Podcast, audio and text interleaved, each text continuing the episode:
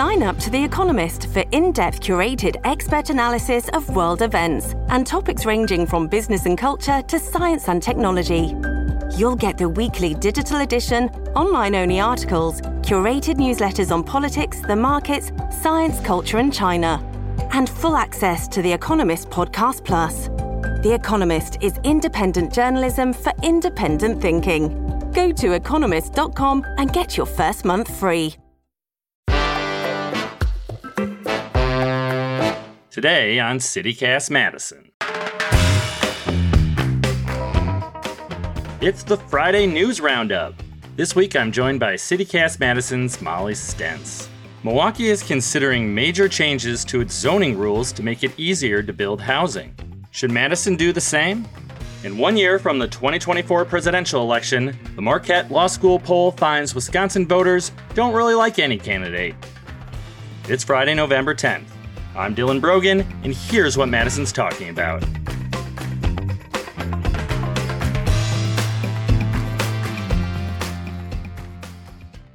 Now, the story of a mad city where folks care about everything, and the one podcast who had no choice but to bring them all together. It's the Great Friday Roundup. With us now is the sheriff of this here podcast. It's Molly Stentz. Bianca's on assignment this week, but she'll be back next week. Hello, Molly.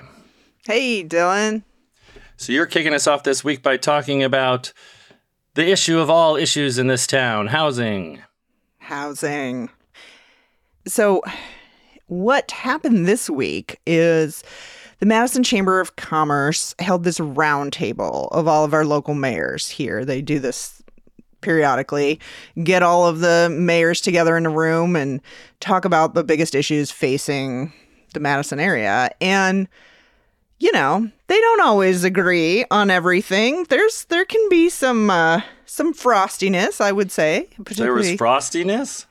There has been in the past, I would say, particularly under you know Soglin, when there was there were accusations about TIF districts and you know developments. Anyway, that was not the case this year. Everybody was in agreement that housing is one of the biggest problems that we have here in the Madison area. I mean, Madison Mayor Satya Rhodes Conway, she called it the defining problem of our region that we do not have enough housing and we're behind in building it. We don't have enough units, which is driving all sorts of other problems, right? That's what's driving rents up. That's what's driving home prices up. That's what uh, makes people have to live further and further out, which means then they have to potentially drive more or have longer commutes. And that pushes infrastructure out, which gets more expensive to build than to build kind of densely in the existing city, right? You can see there's so many problems that stem from this. Um, obviously, if people are spending most of their income on rent, they're having trouble in other areas, right? It makes everything else harder, right? Then you see more evictions. It it you know, there's needs for more social services. Big problem. Yeah. I feel like it's kind of a statement of the obvious to anyone who lives in Madison, right? Like people know uh it's a problem. Like it is hard to find a house to buy if you're not fairly wealthy, I would say. So the question is like, okay, well, what do we do about it? And one of the things that the Fitchburg mayor was pointing to, uh, Julia Arata-Fratta, she says we need to revise our zoning code to encourage more housing development. And she's certainly not the first to say it and certainly won't be the last. But I, I do wonder what changes might be afoot. So, you know, the zoning code is one of the primary tools that the city uses to regulate development. It's that set of rules that can dictate what can be built where, what uses can go on, how big buildings can be, how much parking, for example, they have to have or build, some cases what they look like. So, I know it's not the sexiest of topics, zoning, but it is an important one, right? Because it's that set of rules that control the built environment. It's the reason why things are the way they are. And I don't think many of us stop and think about it on a daily basis.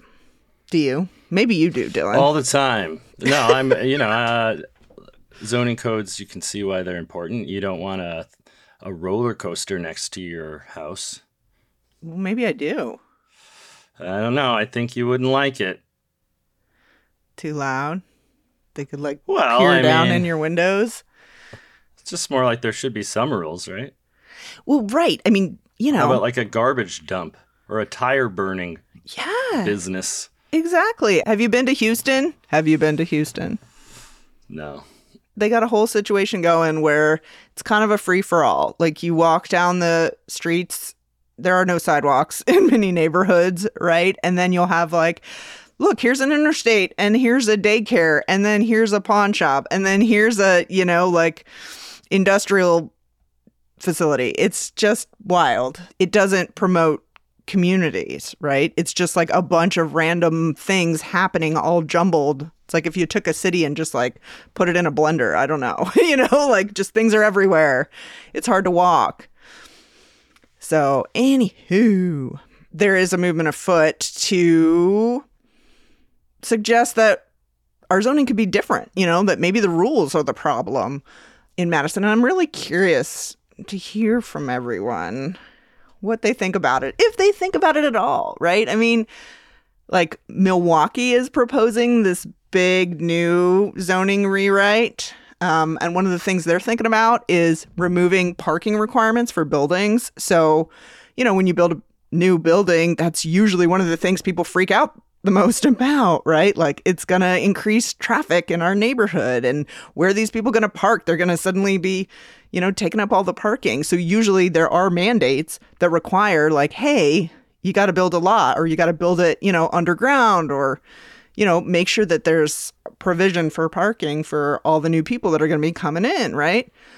That makes it more expensive to build anything. Yeah. So Milwaukee's considering what if we just did away with that and let the the, you know, the market decide like to build parking to meet the needs uh, of the neighborhood. So I think it's interesting.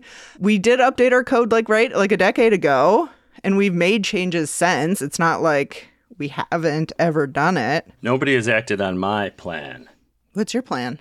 Golf courses, city owned golf courses. Just this, you could make it half park, half uh, beautiful, tiniest, cutest little homes you ever seen. Thousands of them all over half the golf course. The rest is a regular park because golf is a waste of space. Like co-housing, like what they did up I, by I think Troy- we just have small lots, small houses. I Okay. think that's what people want. Okay. All right. That's an idea. A couple thousand units right there. All right. Is it too hard to build in Madison? Or are the rules what make this a desirable place to live? A place that people want to move to and live in? Do we need to change the rules? What would they be? Let us know. Madison at citycast.fm 608 318 3367. Let her rip. Well, before we dive into any more news, let's take a quick break.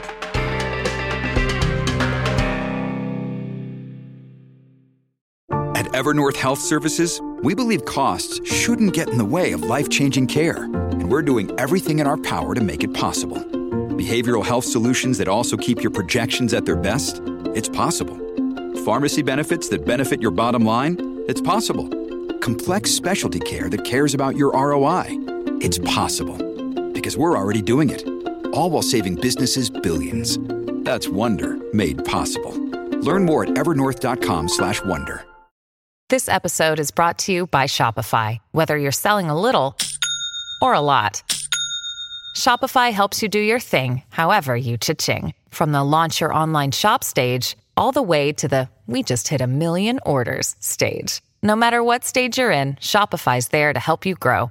Sign up for a $1 per month trial period at shopify.com slash special offer, all lowercase. That's shopify.com slash special offer. We're one year away from the 2024 presidential election, Molly. And to me, it's official because we have the first of monthly polls from the Marquette Law School. And that's going to give us a great snapshot moving forward of how the uh, electorate is feeling. So the first one uh, that came out a year before the election, it's like this benchmark, right? So in next month we can kind of see what changes. This one uh, was rather depressing, I would say, if you're a voter. But the big, my big takeaway from it is Wisconsin voters don't like any of the candidates. Yeah. But it's also so early in a way. All right. Well, what is the state of affairs right now, though? That's not too early. Biden versus Trump. We're not going to get too much in the numbers, but Biden's up a sliver, tiny bit, two points within the margin of error, not very much. But they both have very low approval favorability rates, like double digit unfavorable. So is this like if the election were today, who people would vote for? Yeah. And it's basically samesies. Pretty much the same as 2020, eh, but 60% of registered voters view Trump as unfavorable, and Biden is not doing much better. So it seems like uh, nobody is quite satisfied with either of the presumed frontrunners. Now, interesting, they asked like uh, for adjectives and stuff. Oh, well, like who does this describe? Well, what came back was what? Biden too old, Trump too corrupt. Feels like a leading question. Well, they're like, uh, which candidate does um, describes it as he's too old to be president? Is it Trump? Is it Biden? Is it somebody else? Like, even though Trump is only four years younger, Biden is being slapped with the too old label. But what does that tell us? I mean, that he's too old, Molly. We don't like him because he's too old to be president. That okay. now almost exactly the same margins, just flip the other way like when asked to describe who's too corrupt, it's Trump and not and Biden does much better in that regard. So a lot of the a lot of the talking points you're hearing from Republicans about Joe Biden being corrupt, that's not really working. Uh, but it is sticking to Trump rather well. But remember, they're basically neck and neck right now with Wisconsin Only voters. one of them 50, is 50. on trial, though. well, that's probably why. It's, it makes sense. Yeah. Okay. Um, now, Biden is pretty weak with independents, and if you're a Democrat, you should be scared, unless Trump is is, is the opponent. So when Trump is, when it's uh, uh, the matchup is Biden versus Trump, Biden like does okay with independents, but anyone else, he's not doing too well. So take uh, Nikki Haley, former UN ambassador. Her versus Biden, Haley is up nine points, which is a lot for this uh, early stage. Like that's a lot more than Trump. That's a big switch around. It's not really so much that there's a big shift with GOP voters or a big shift with Dems. It's really like all these independents will switch to Haley, who is Charles Franklin, who administered the poll, kind of went out of his way to say that you know Haley. There, a lot of people don't know too much about her yet, so she's kind of. He postulated that she's kind of standing in for just the generic Republican. So generic Republican does very well in this state against Biden at the moment. Okay, but you're you're suggesting that like it's in the Dems' interest to keep Trump as the candidate as long as possible. Oh, yes. Well, are you kidding me? They definitely want Trump as the GOP candidate, and lucky for them, he's up by 20 points. Trump is in the GOP primary. So there's been a couple presidential debates, but it it just Trump just seems to have this thing locked up pretty good, at least here in Wisconsin. Uh, a lot of this Marquette poll kind of followed a lot of what we saw with that big New York Times poll that made a lot of news, where Biden was up a little bit over Trump, but he it was pretty much the only battleground state where Biden was up was Wisconsin. So that's interesting. Yeah.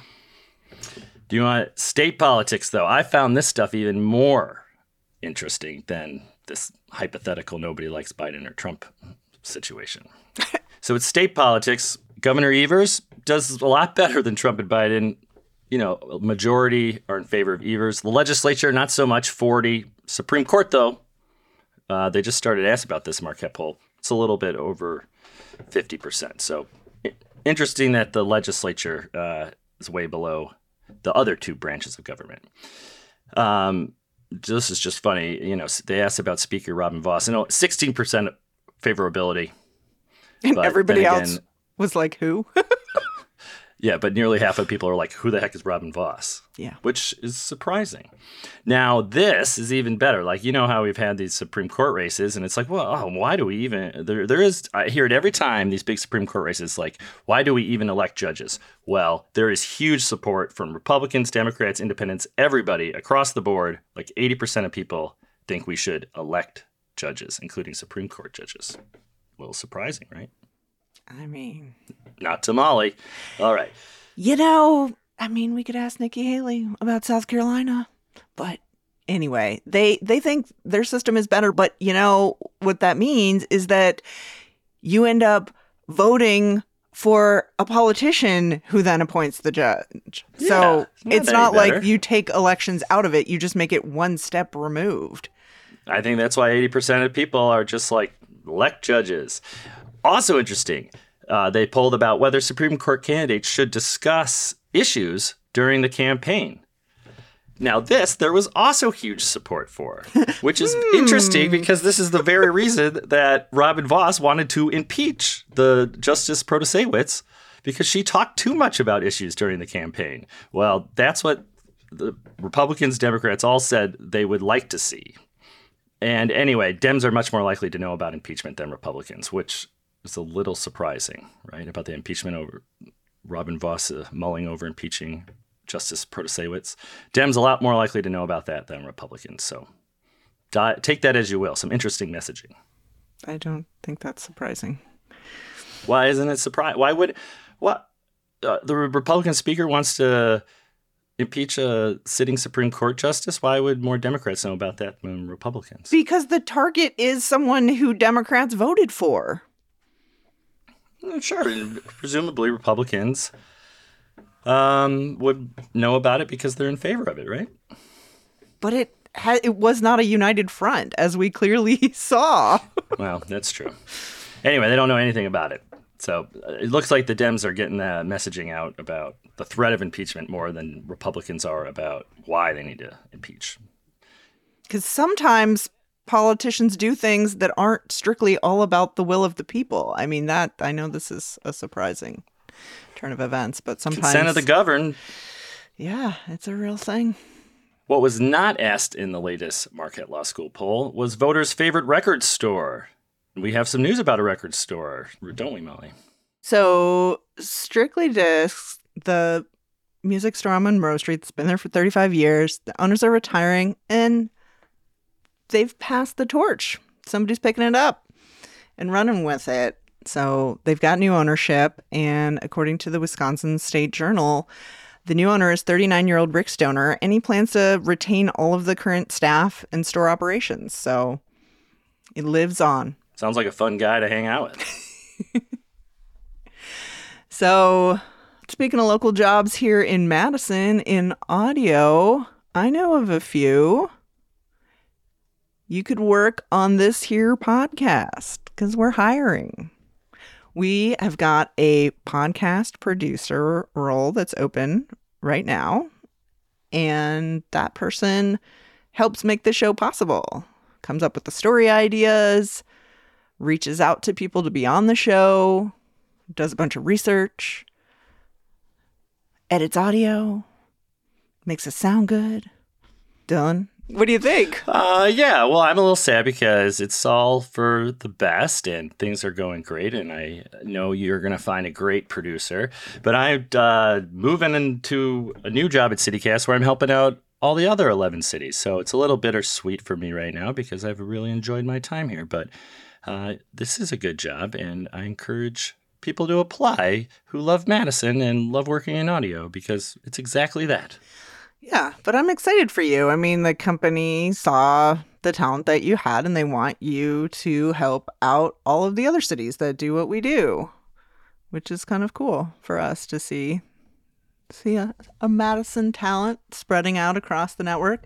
So, hey, that means we're bringing on another podcast producer, and the details you can find on our website, and we'll throw a link in our show notes. We are also hiring someone on the business side um, a senior account executive, somebody to work with the business community and help make the podcast sustainable. So, if that's your skill set, we'd love to hear from you. you can find the deets on our website and in the show note. So thank you, Molly, uh, for doing the roundup today and for just for a great year. I really appreciate it, and thank you to the listeners out there. The response has been really awesome. So I just love, I love being a part of CityCast Madison, and you can't get rid of me too easily. So you'll, I'll be around. So we'll still hear you and we'll still see you, but now we have to share you with all the other cities. Okay, fine, but thanks for everything. Appreciate it, Sheriff.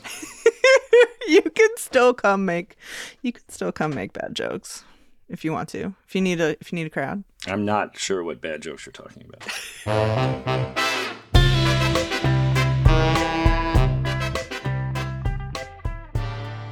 That's all for today here on CityCast Madison.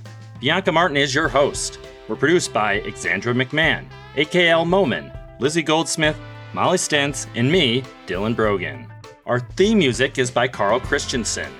You can also get more news delivered right to your inbox by subscribing to Madison Minutes, written by newsletter editor Haley Sperling. And if you enjoyed today's show, why not share this podcast with someone who's on the record is liking vinyl? See you back here Monday morning with more news from around the city. Until then,